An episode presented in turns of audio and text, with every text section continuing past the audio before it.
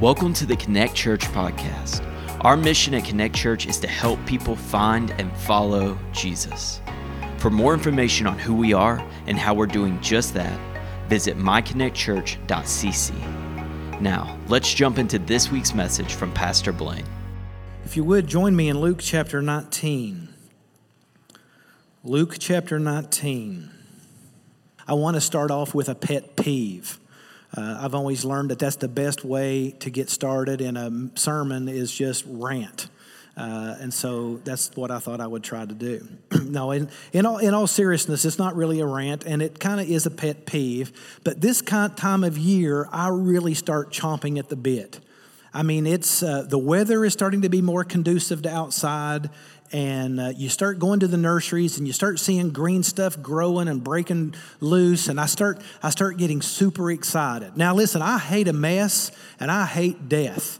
And so all winter long my beautiful scenery outside is just it's it's depressing and it's miserable to look at. And in fact i, I don't hate winter. I like winter but it's always just a little bit longer than I want it to be. And not because I don't and not because I don't like winter or that I hate the cold. It's that I wish that they could work simultaneously, but they but they don't. Spring comes uh, and by the time it gets here, I am over ready to have dirt under my fingernails. Uh, I like replenishing. I like getting leaves out. I like removing dead things away from to make room for life all of those things come in. I like replacing the things that I thought was going to make it. See, what I do is some, some things that are in pots that I really don't think, like succulents and stuff like that, some of you could care less what I'm talking about right now. Just be patient for a moment. So I bring those things inside and I hope they're going to make it. I even bought one of those lights this year to put in my basement. It could run at nighttime, it's going to keep my stuff alive. And it does for a long time until I think, well, I'll water them tomorrow. Well, I'll get them tomorrow. And then they start withering. I start getting excited when I start seeing them come back to life. And I can't wait to get those things out of the basement onto the deck. And I can't wait to get the pool cover off the deck. But I can't do that because there's still pollen to come. Ugh, I hate pollen. I love buds. I hate pollen. Why can't it just be heaven already, right? Well, anyway, so here's the pet peeve part. Uh, I love doing a little landscaping, a little grooming, a little all of those things. But the bad thing is, is it's, it's called false spring. You ever heard of it? It's a pet peeve. Because I get excited to be outside. Now, I lived in Kentucky for almost, huh, I used to say for most of my life. That's not true anymore for all of my learning about things years. Then we lived in Tennessee, and Tennessee is as miserable as Arkansas when it comes to weather. It, it is bipolar for sure. And so we moved to Arkansas, and it's spring is here, it's 70, it's 80. Let's take the top off the Jeep and and we have to wear our winter coat to, to go. Because the time we get the Jeep top off, it's frigid, 30. You know what I'm talking about? Anybody relate to that at all? I'm sick of it. I'm sick of buying plants and then a frost come. Uh, and, uh, and so, anyway, I just wanted to get that has nothing to do with the message. I'm just sick of it. I feel better, a little bit better. Uh, thank you. Everybody can receive their check at the door. I'm only kidding. Now, Israel has gone through a long winter a, a, lot of darkness, in fact, for generations and generations, for thousands of years. And they had the hope that spring was coming. And this spring came almost with every new king. And they would look at their king as maybe he's the one that sent from God. And so this anticipation is, is common until the, until the Assyrian captivity. And then once that's over, there's the Babylonian captivity. And then once that's over, it just seems to be one nation after the other that take their turn with Israel until we get to the point where we are right now, and that is when Rome is in complete charge of all of Israel. Israel has no king, Israel has no authority. They only have their own land, and they can't even work it the way they want to. So this, this spring, every time they think spring is about to spring and they get excited, there's this, oh, false spring. They start making plans only for a false spring. Now, deliverance from Rome seems in sight in Luke chapter 19 because they've been hearing about this man who fit the description of all the prophecies. Not the prophecies of new, prophecies of old. In fact, the first prophecy, which is in Genesis chapter 3, verse 15. If you remember, this is uh, after Adam and Eve had fallen, and, and the Father comes to them in the cool of the day, and he is talking to them and, and giving them the curse. But a part of that curse is that out of the woman's seed, God is going to deliver uh, to them uh, the seed of a woman that will crush the serpent's head. You remember that. That's the first giving of the gospel is that something will come out of man from God that will that will ruin sin for all time. And we and we love that idea. And there's this this optimism that is kind of washing over Israel as we read in Luke chapter 19. They have heard of Jesus they, they know in Matthew chapter 1 that Jesus' genealogy, even through Joseph, not his biological father, but his ancestral father, he, as he goes back through Joseph, Jesus is the son of David. As you look in Luke chapter 3, you will see many of those names the same, but from from uh, Luke's account of the genealogy of Jesus, he traces it back through the mother's line, which is the bloodline, also the son of David. And so Jesus is the rightful son of David on both sides. And these, these allusions to David's kingdom, who had established the first capital at Jerusalem and established Israel as a powerhouse, started swirling in their heads. And you know what they're thinking? The Messiah is the one who is born of the Jews, who's going to give Judaism dominance again. He's the one that's going to run all of these Romans out of here, and we're going to be a powerhouse again, like we were in the days of David. David was the one that gave them the capital. David's the one that gave them the court. David's the one that gave them a kingdom. They had been powerful. They had been respected everywhere they went. They never lost a war, well, up until the first one and then downhill. The poor and the oppressed were treated with justice. Those who had nothing were, were equal to. But such glory had long departed from their minds until they heard about this man who spoke of similar things. This Jesus, who obviously had power uh, over life, uh, over death, in fact. Now, these, these simple thinkers saw, as the religious leaders and the political leaders did not see, that the kingdom was in the pangs of birth. God would rule again among them, and God would give them the keys back to their kingdom. The supremacy of Israel would again be felt among the nations, and Yahweh would come back to the temple and dwell with them like he once had. So it was a, on the promising day of spring that Jesus made his way to Jerusalem. And uh, so we're going to pick up reading in verse 28 of Luke chapter 19.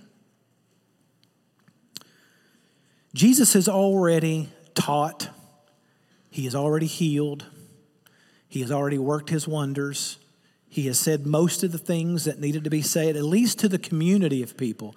The disciples are still going to get a few more lessons, uh, but, but the community had already heard. And when he had said these things, he went ahead, going up to Jerusalem. When he drew near to Bethphage at Bethany, at the mount that is called Olivet, he sent two of the disciples, saying, Go into the village in front of you where on entering you will find a colt tied and on which no one has ever yet sat. Untie it, bring it here. If anyone asks you why you're untying it, just say this the Lord has need of it. So those who were sent away found it just as he had told them. And as they were untying the colt, its owner said to them, Why are you untying the colt? And they said, The Lord has need of it. And they brought it to Jesus, and throwing their cloaks on the colt, they set Jesus on it. And as he rode along, they spread their cloaks on the road. And as he was drawing near already on the way down to Mount of Olives, the whole multitude of his disciples began to rejoice and praise God with a loud voice for all the mighty works that they had seen, saying, Blessed is the King who comes in the name of the Lord, peace in heaven and glory in the highest. And some of the Pharisees in the crowd said to him, Teacher, rebuke your disciples. Jesus answered, I tell you, if these were silent, the very stones would cry out. And when he drew near, he saw the city, and he wept over it, saying, Would that you, even you, had known on this day the things that make for peace but now they are hidden from your eyes. For the days will come upon you when your enemies will set up a barricade around you and surround you and hem you in on every side and tear you down to the ground, you and your children within you. And they will not leave one stone upon another in you because you did not know the time of your visitation. And he entered the temple, and he began to drive out those who sold, saying to them, It is written, My house shall be a house of prayer, but you have made it a den of robbers. He was teaching daily in the temple. The chief priests and the scribes and the principal men of the people were seeking to destroy him, but they did not find anything they could do, for all the people were hanging on his words.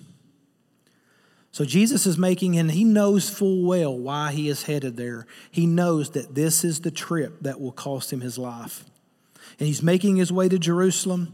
And there is a, a very recent event that in, encouraged his disciples, his followers, to believe in the springtime of the kingdom, that it was budding finally and about to flower. One who had marched among them, a, a, a respectable, uh, disciple, a respectable follower of Christ, a friend of Jesus, Lazarus, who just not long ago had experienced his own winter and springtime and Jesus raised him from the dead. And that gives everyone in the room a little pause for there's something different about this man. Remember, it was not Jesus' teaching that took him to the cross. So, for those of you who think that Jesus just taught hard truths, that's very true. That's not the thing that got him in trouble.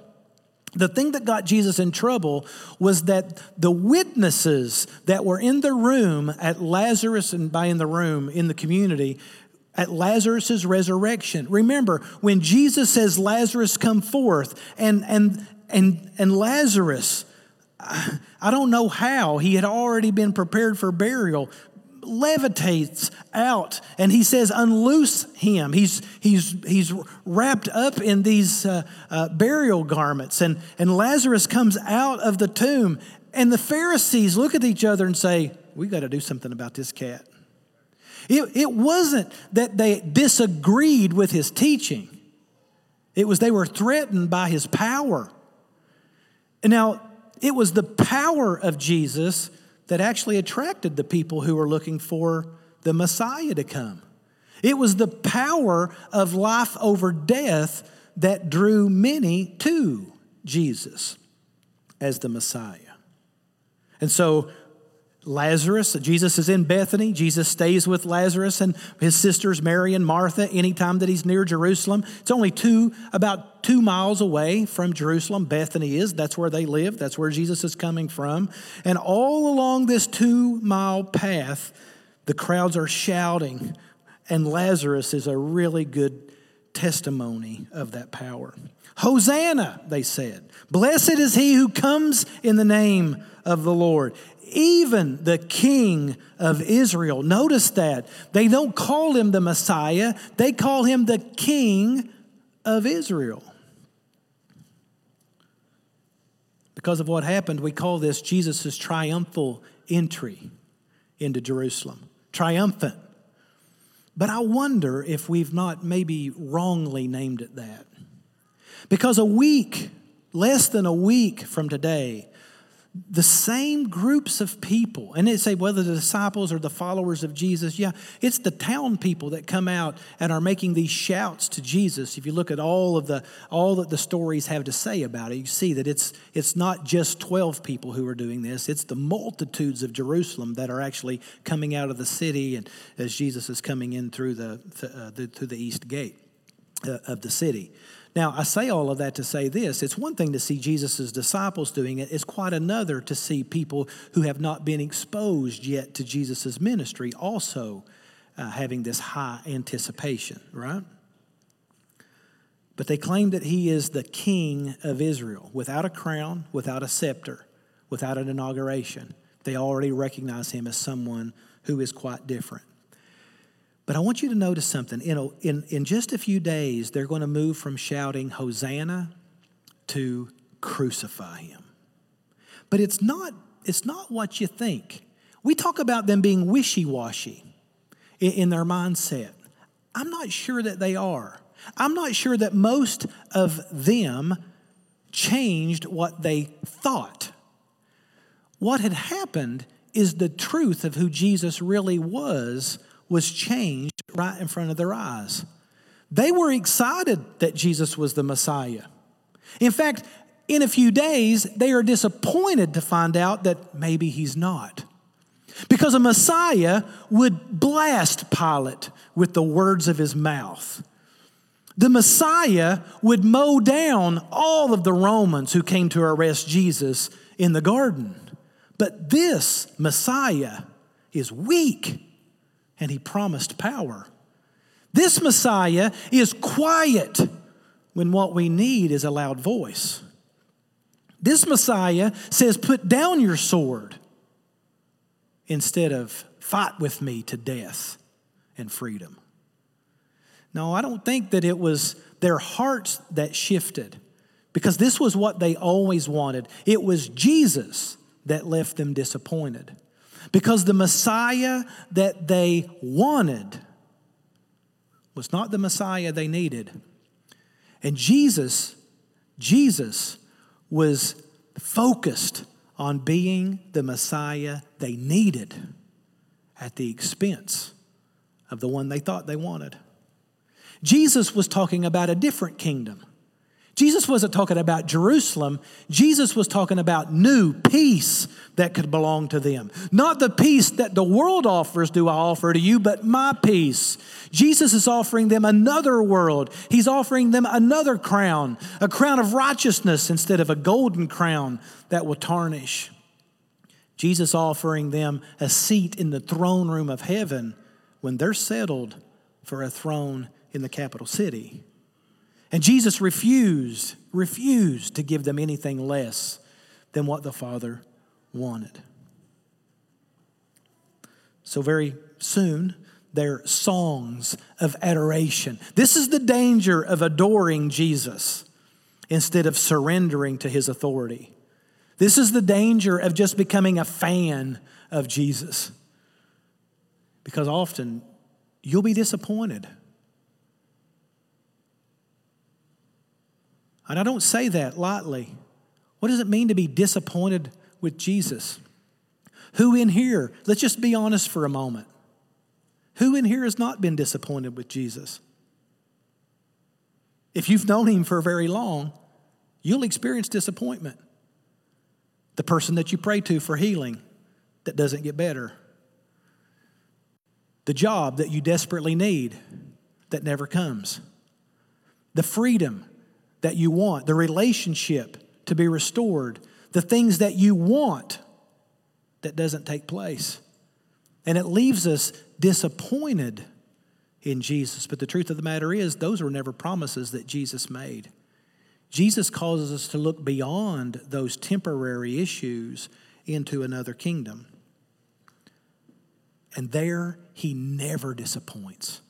If you'll see the Messiah that he is, the Son of God that he is, you can't be disappointed because he's always right. That where we should be disappointed is in our selfishness.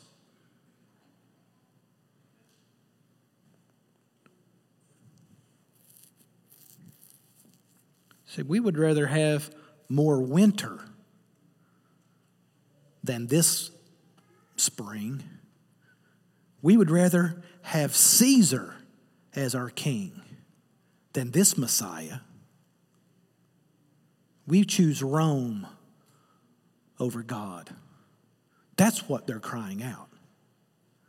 They didn't want the truth of Jesus, they wanted their imaginations of Jesus.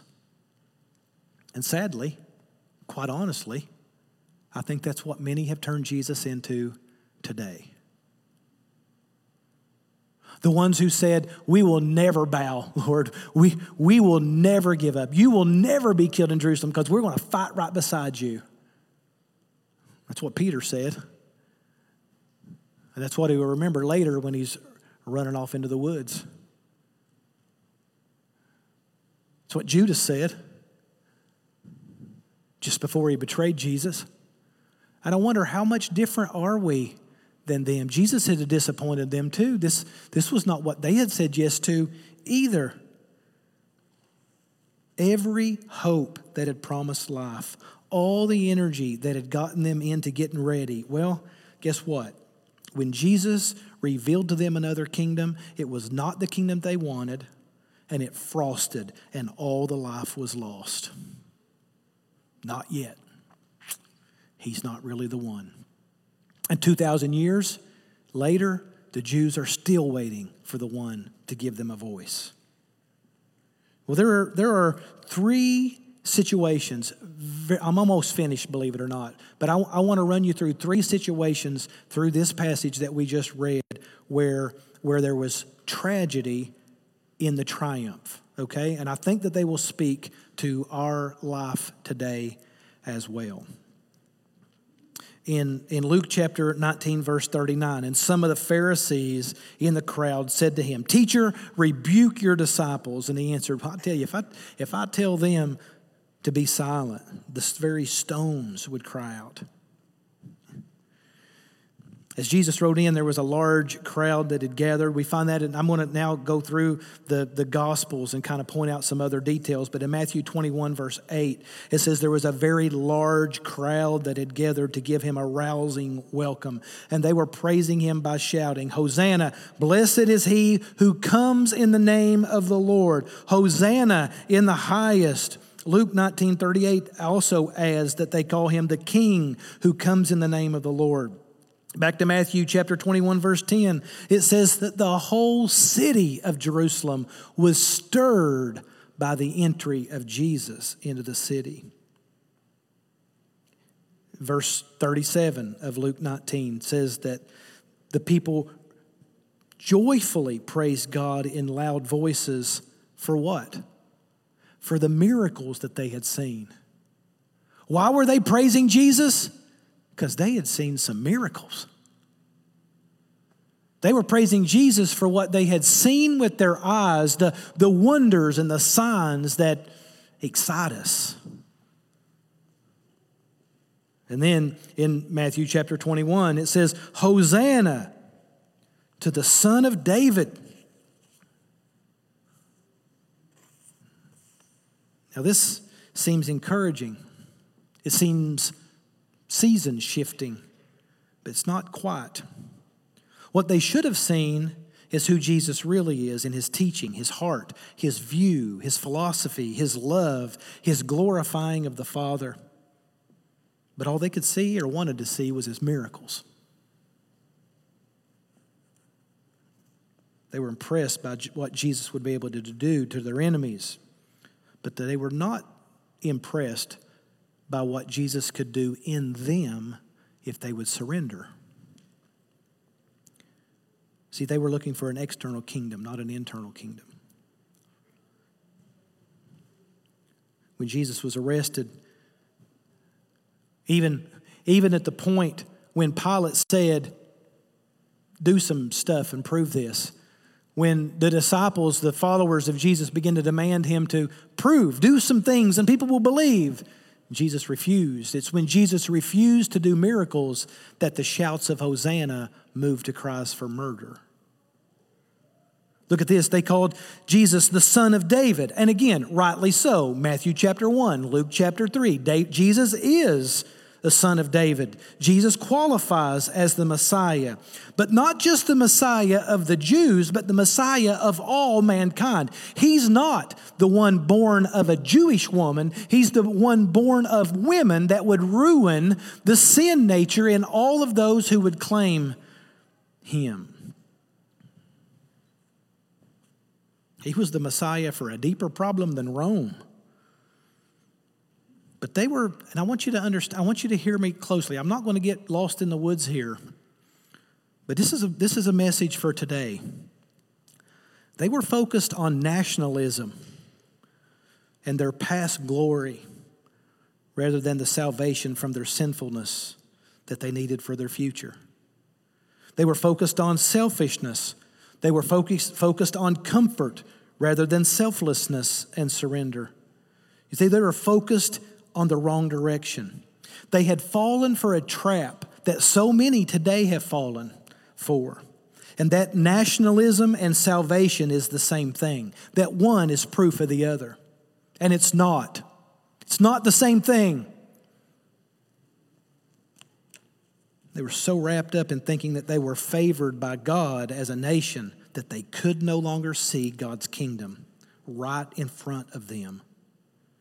They had been so caught up that they were God's favorite that they forgot to recognize that they were favored by God to be the missionaries to the rest of the world. That was their calling, not just to be favored, but to be a blessing to other nations. But they got so wrapped up in being the sons of Abraham, they forgot that they were the sons and daughters of God. They were so excited to have their rights that they couldn't see their rights belong to Him. They should have been calling him the Son of God, but instead they settled for the Son of David. They were focused on their nation's glory rather than the kingdom's glory. They were focused on their power over others rather than seeing their need to surrender to self. You see, they couldn't see him for the Messiah that he was because their interpretation of what the Messiah was to be had shifted in their minds. They'd become lazy. All they could see was the Messiah that they wanted, and they were missing him completely. And I'm going to tell you, I think a lot of us and a lot of people like us have, are falling for the same trap. Redefining Jesus. Who is he? What will he do? What does he promise? What do those words really mean? What can we expect? And the focus becomes humanism, becomes selfishness, becomes the keys to a better life. It all becomes about the things you can touch and see and feel instead about walking in obedience to him and, and living in another kingdom. So when they saw Jesus was taking up the wrong scepter and the wrong crown, and he would no longer perform miracles. Their hosannas shifted to murder. But there was a group of people there that never surrendered to Jesus, and that was the spiritual leaders. In fact, when people began to claim uh, the, the truth about Jesus, they began to put him down. And they told Jesus, can you imagine reprimanding Jesus, saying, Tell these people to quit praising you? Talk about being spiritually dead.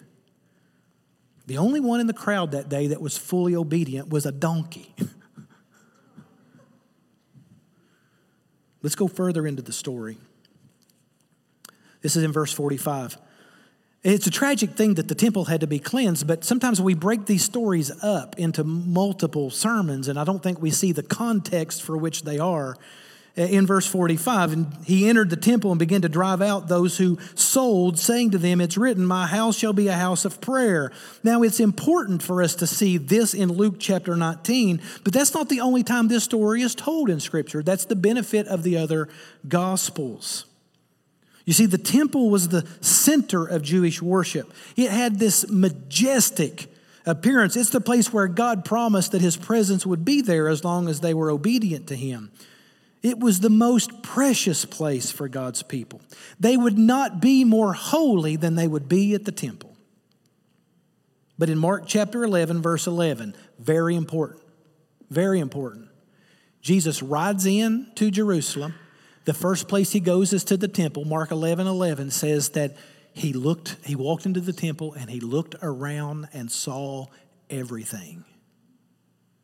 And it was, it was dark, it was late. And Jesus gets up and he goes back to Bethany. Now, you go back to Luke chapter 19. This is when Jesus comes in to the temple and he drives it. But this isn't the first time Jesus is in the temple. So, for those who think Jesus is acting impulsively and Jesus is angry and he just kind of loses it for a moment and he takes it out on these vendors, that's not the case. Jesus was here last night and he took a look at everything and he went home. I don't know how much he prayed about it. I don't know how much sleep that he got the night before, but he come up with a solution of what needed to take place. Back to Luke chapter 19. It's also uh, interesting. This is, is also found in Matthew chapter 21, verse 12, and uh, in Mark 11, 15 through 16. It had become a place of unscrupulous vendors. Now, again, those of you who have heard me preach on this very much, you, you, know how this works. There were people that had raised sheep or pigeons or whatever the sacrifices would be, and they would have these booths set up inside the temple. And instead of raising your own, instead of buying the best, they would sell second best. And what the scriptures required in the Old Testament was the first fruits, the, the animals without spot or without blemish, the ones to which were given great amounts of care to be healthy.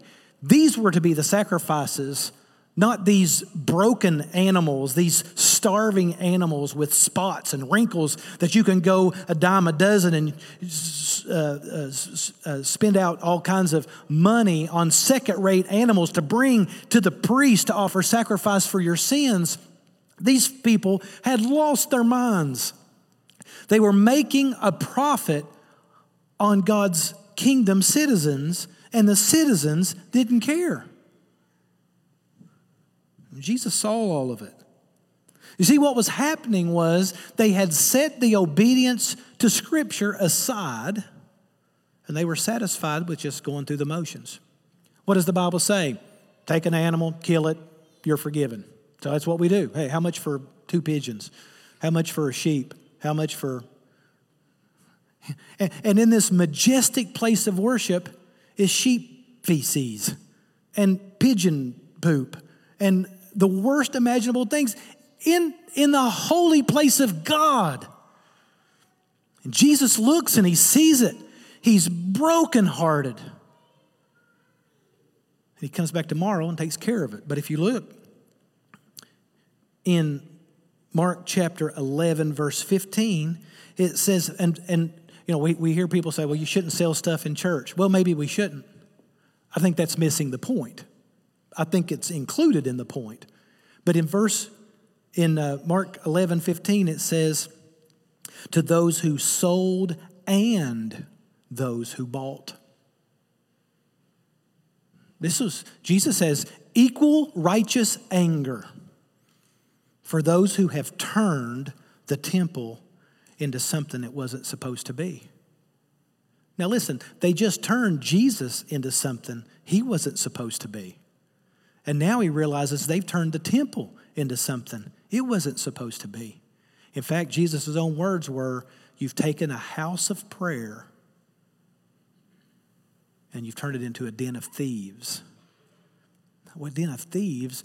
Den of thieves would be to those who were just stealing from the common people who had no option. No, Jesus is angry at both. Those who bought and those who sold had both, have both played the place of thieves because they were all robbing God of his ultimate glory. They, has, they should have been giving communion to God. They should have been giving reverence to God. They should have been giving prayer to God, but instead they were withholding because they could not get into his presence with this behavior. They were all stealing from God, they were stealing themselves from Him. Were they at the temple? Yes. Performing sacrifices? Yes. Spending money? Yes. Communing with God? No.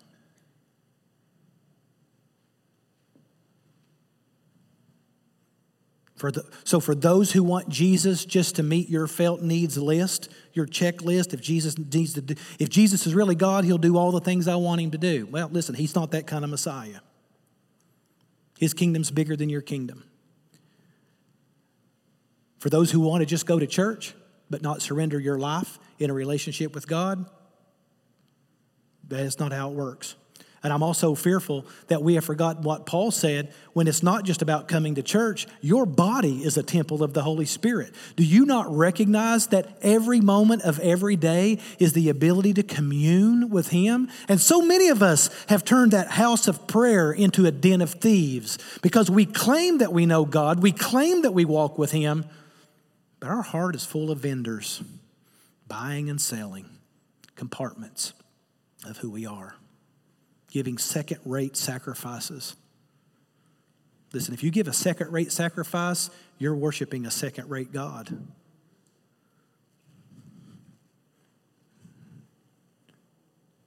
God made a covenant with his people. He gave them direction. He gave them, he gave them the right to obey, but rather than obey, they chose to just go through the motions. just before that, Jesus is on his way back to Bethany, and, and, and oh, maybe he didn't have sleep. Jesus never sinned, so we know that whatever he felt, it wasn't sin. It didn't come from a place of sin. But, but over Mark chapter 11, I believe it's verse 14, when they're walking back to Jerusalem, he sees the fig tree, and it's got so many huge leaves on it. Beautiful fig tree, lots of leaves, no figs. No figs. There's no fruit on this fig tree, just promises of spring, but only winter.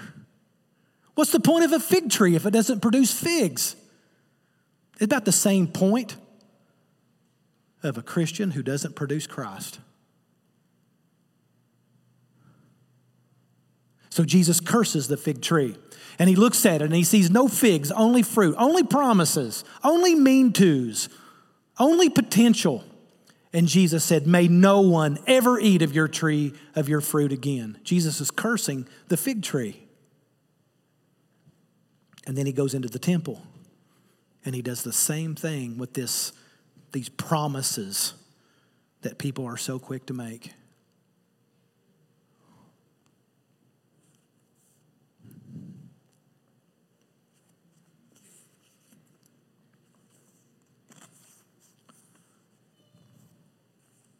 This brings us to the last thing.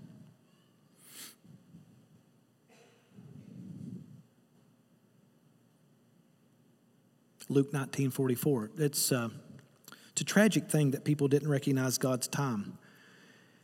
You go into the Old Testament, and there's lots of times where, you know, you, it's obvious that this is prophecy. And then you get into the New Testament, and many times the gospel writers write so that the prophecies would be true, or so that you know this truth would be it was foretold, or whatever the case may be. I mean, if you missed that Jesus was the was the promised one of God, you really missed it.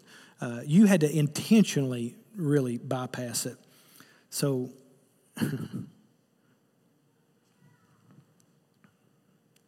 Jesus is actually here fulfilling prophecy by referring to a future event when in AD 70 Jerusalem is going to be destroyed and barricades put all around the city and the temple itself will be torn down.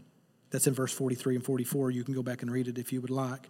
But he says this They will not leave one stone upon another in you, Jerusalem, because you did not know the time of your visitation.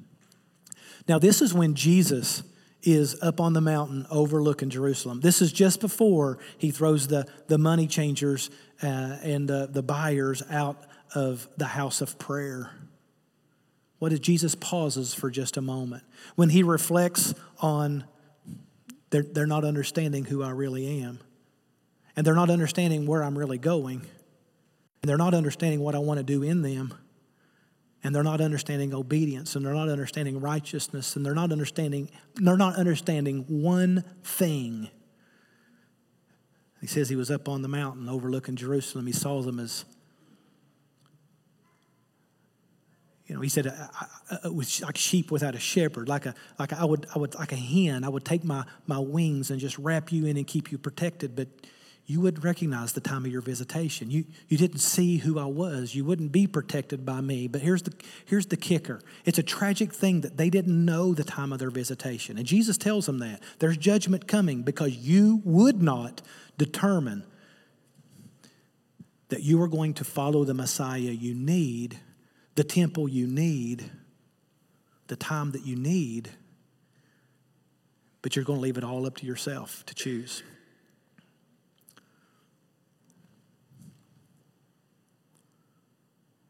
But here's the, here's the kicker for me. The Bible says that in Luke 19, Jesus is up there, he weeps. He weeps for Jerusalem, like he wept for his friend Lazarus. He weeps. He's stirred with emotion. He has compassion upon them. Compassion doesn't just see the need, compassion meets the need. And so Jesus, in that moment, was more determined than ever that he would die for the very people who were betraying him and making a mockery of everything, including the Pharisees who said, Tell these kids to be quiet. It's, it's funny to me that, that Jesus did not love them less on that day than they did, he did on the day they shouted, Hosanna. It's interesting to me that, that Jesus, knowing that Judas was going to betray him, Jesus washes their feet, his feet. That Jesus, walking along this path, hearing, Hosanna, Hosanna, we love you, you're the greatest thing ever. Can I have your autograph? In a week, he says, Father, forgive them. They know not what they do. What? Who is this?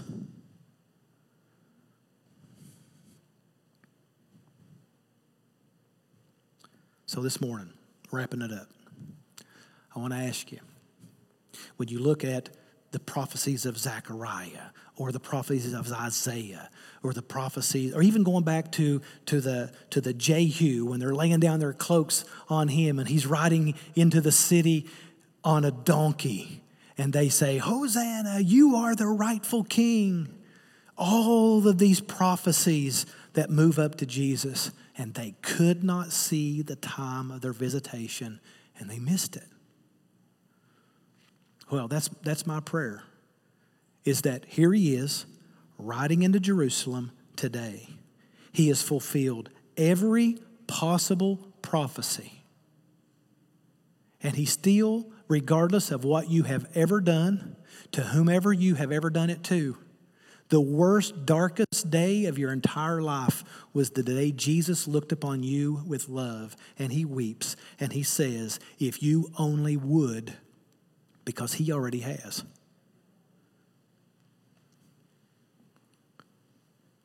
Do you know the time of your visitation? I mean, this is going back 2,000 years where he came for the first time. But this same Jesus who came into Jerusalem is coming again. And he has fulfilled every prophecy to prove that to us. Do you know the time? Can you see? Here's how you know if you can see is that you're surrendering to His kingdom and not yours. That your life has become a life of prayer and honor, a place of reverence where God's presence can dwell freely. That we walk in His power, not in our own. That's how you know if you know the time, not if you have some mental checklist. What's your life look like? What's your obedience look like? Are you trusting Him and obeying? Or are you just waiting for another, for another Messiah? Regardless, He loves you. And you can't stop Him from loving you. I pray that today you'll begin to take note of the visitation that's at hand. Let's pray together. Lord, just like it's so easy for us to go back 2,000 years and point fingers and berate those Jews who did not understand. And yet, when we look at our current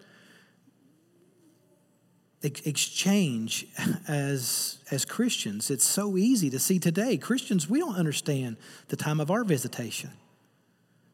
That your second coming is close, and yet we've turned our lives into consumers. We've turned your testimony into a feel good story where we're the central character. God, forgive us.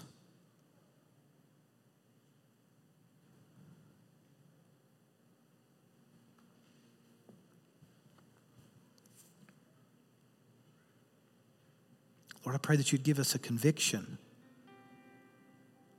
where there's laziness.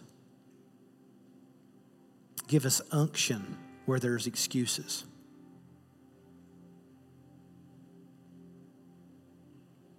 Give us struggle where there's comfort. Because, Lord, we want it to be about you. We need it to be about you, regardless of what we want. And I know that there are people in this room right now that recognize the time of their visitation, but they're resistant. So, Lord, I pray that today would be a day where we would recognize and respond.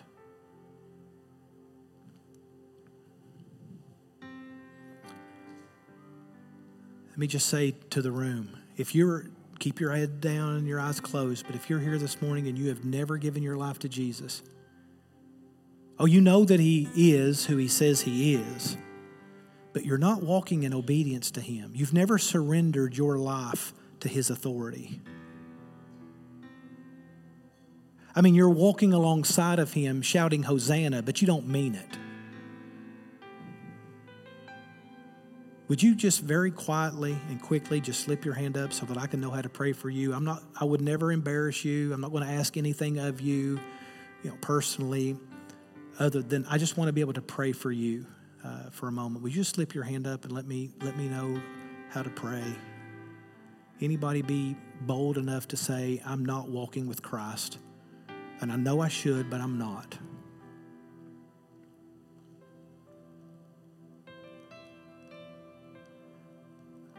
How many of you this morning would be honest enough to say, I really feel like a lot of my life, my, my, my walk with Christ, is just going through the motions? There was a time when I meant it, there was a time when I believed it, but I feel like I'm just going through the motions and I have forgotten who He is, I have forgotten what He promised, I've forgotten who I can be in Him. Would you be honest enough just to slip your hand up and say, Pastor, would you pray for me so that I can make a firm commitment and restore what's been lost? I see that hand. Anybody else? Hands all over the place.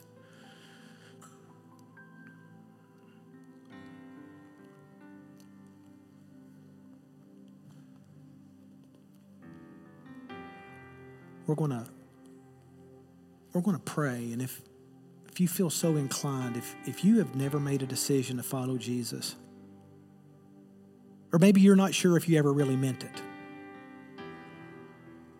your life is like a fig tree lots of promises, but there's no fruit.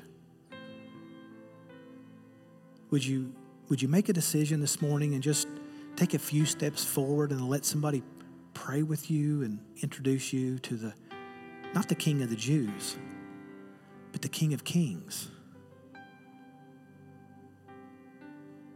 I'm going to ask you to stand if you would.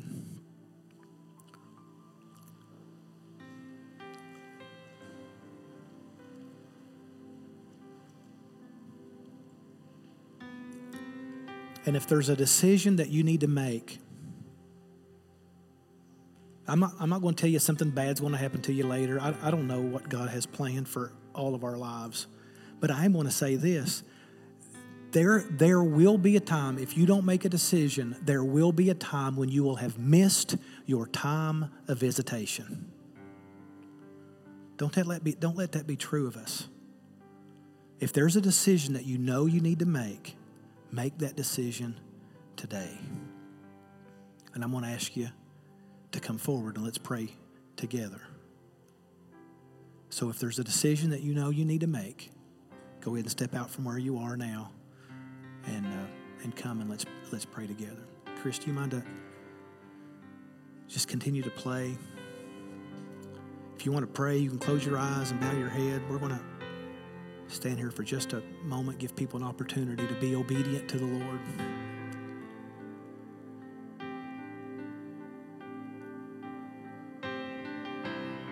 Lord, we love you and we thank you for your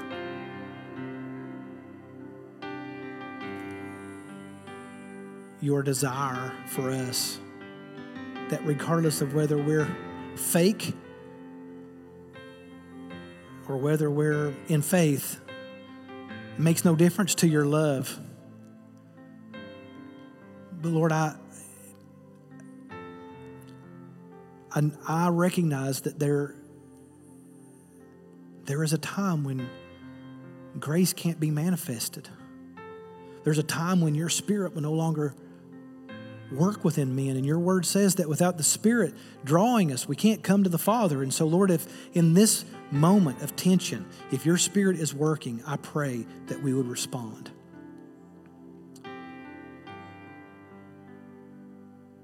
I thank you for your love that will never die. But Lord, I, I pray spe- specifically for that Spirit's movement in our life that would quicken us to life.